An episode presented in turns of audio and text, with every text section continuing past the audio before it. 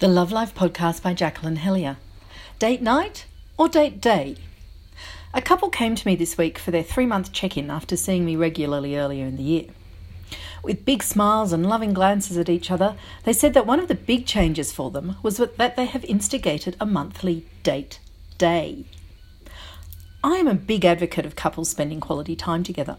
Without it, you lose connection, start feeling like housemates rather than lovers, and sex becomes either a non event or a big issue. I've written elsewhere about finding that connection in small ways throughout the day and having chats together in the evenings. Those small connections are your relationship vitamins. But that alone is rarely enough. You need some longer, more interesting times together. So date nights are a great idea. But sometimes getting out in the evening can feel like more effort than it's worth, particularly if you've got young children. You're tired. So going out at the end of a long day and week can just add to the exhaustion. Not to mention the expectation of having sex when you get home, and by the time you've paid the babysitter and checked on the kids and gotten dressed and into bed, it's like. yeah.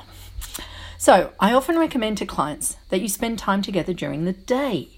Get the grandparents to have the kids on a Sunday afternoon, or swap with friends, and go out for lunch or go to the beach, or a gallery, or play tennis, or spend the time in bed together, whatever your thing is. My clients took this idea even further, allowing themselves a whole day. One Friday a month, they both take the day off, drop the kids at school, and then have six or more hours to themselves before they pick the kids up again.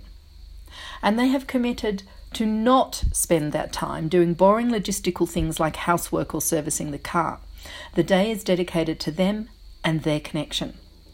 It's brilliant. So here I am promoting Date Day. Of course, date nights are great too, and date weekends away, any quality time together. But I just love this concept of taking a whole day off. We're getting used to the idea of taking a mental health day, i.e., you're not actually sick, you're taking the day off as a preventative. Well, think of this as a relationship health day. Science has shown that strong primary relationships are the best indicator of individual health and well-being, not to mention the flow on effects of happy connected parents having well-adjusted kids. As I often say, imagine how good the world would be if everyone in it was having loving, connected sex.